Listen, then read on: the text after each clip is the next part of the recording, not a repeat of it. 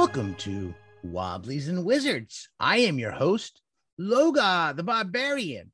And here today with me is my special guest, Pearl. Pearl, how are you? I'm doing great today. How are you today, Logar?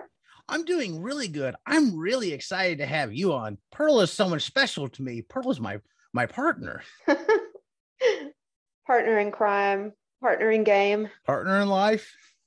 Now, we wanted to talk about something specifically, and that's gaming hesitancy and people, new people getting into gaming.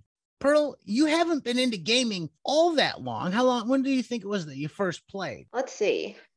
I think that the first time that I played was shortly after you and I met in person on our first date, which, for the record and for the audience, uh, I really want to share that our first date was at a Dungeons and Dragons role playing game themed bar. that is true. Yeah, I was reading a comic, I think, when you walked up. I was reading Invader Zim. Oh, I remember. I, I I very strongly remember seeing you for the first time. I was like, "Hello." I oh. liked it. this is well, good. So yeah. So well, I've heard various people over the years that people talk about things like gatekeeping or or being intimidated by getting into the game. Were there any hesitations yeah. or questions or what? So I've been into this for 30 some year over 30 years I've been doing this. So for me, it's difficult to tell somebody, you know, what it would be like to get into it new because it's just been a part of my life. When I was younger, I was always really interested in, I guess, what would be considered genre type of things. Like back in the 90s and 2000s, when I was growing up, I was really into fantasy and sci fi, and I collected comics starting with, geez, I want to say the Daydreamers. If anybody remembers Daydreamers from Marvel Comics in the 90s, I like that comic. Yeah. oh, we bonded comic. over that. that was a good comic. That was cool. I like Franklin Richardson's. That yes. and Arch, uh, Artie and, and Artie. Yeah. Yeah. And Howard the Duck was randomly there too. And man, th- God, that was a good book. It's anyway. Good book. so I started collecting comics when I was about 12 years old. And I continued collecting for approximately, I think I, I collect a lot less now, but I collected seriously for over 20 years. So that in and of itself, I think that if you are a femme identified person and you present as femme and you are in these kinds of spaces, especially around that time, you would have a mixed sort of reception, which would be dancing between fetishization and outright contempt.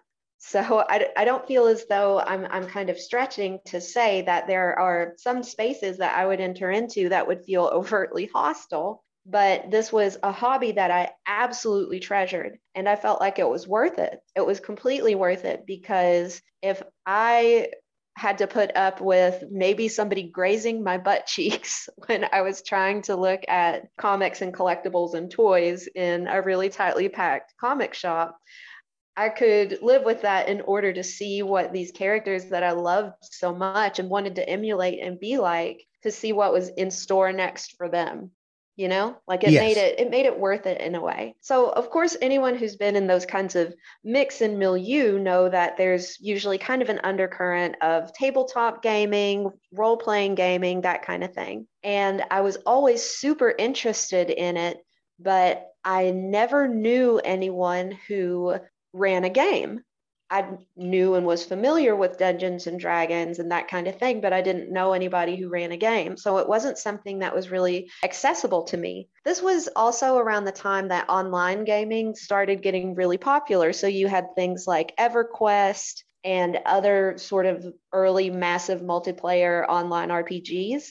So I'm a working class person and I grew up working class. I didn't have a computer that was fast enough or well enough that would be able to run stuff like that. And I couldn't afford it. My parents couldn't either. So that felt kind of off limits. So I got really into online uh, message board and chat room role playing games there was a really big community on Yahoo back in the day that I would kind of bounce between a few message board role playing games, which are vastly different from IRL role playing games are, where you have much more structure with how you use things like spells and how you use items. When it was kind of more in line with the message boards, it was just kind of a free for all. Like you could basically just pretend whatever. I know there's a lot of gamers that I know personally who really got into those types of. Uh, there was a name for them. I can't remember what it's called. The the message board role playing games, but I know plenty who really got into that for a while. Uh, even some who went on to be kind of big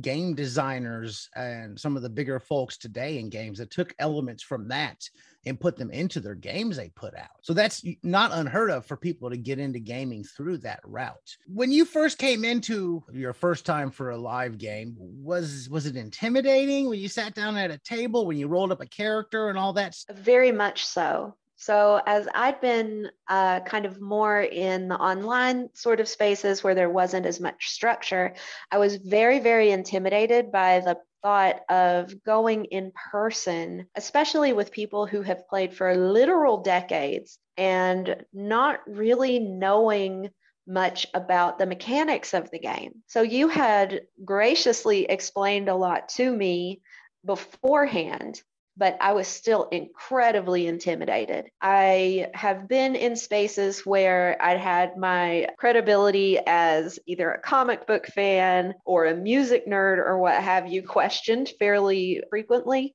So I thought that by entering into that space, I was going to be like, I have no idea what I'm doing. I won't know what I'm talking about. And I don't know how welcoming or kind these people are going to be. So I had my guard up very much so, which is kind of de rigueur if you are kind of moving in these sort of circles and you know that you may get pushback from folks, you kind of instantly have your guard up and are ready to kind of be defensive. So yeah, I was very, very intimidated. How was the actual playing? Was it uh, you're intimidated going into it? Did it get better over time? What's what would you give as a word of advice to people who are probably listening to this who are already gaming and they're looking to try to open their group up to new players? Well, I think it kind of depends on a couple of things. For one thing, when I entered into the space and there was another person who presented as femme and identified as femme, it made me feel a lot safer. I know that that sounds kind of like, oh, here's somebody wanting safe spaces and special places.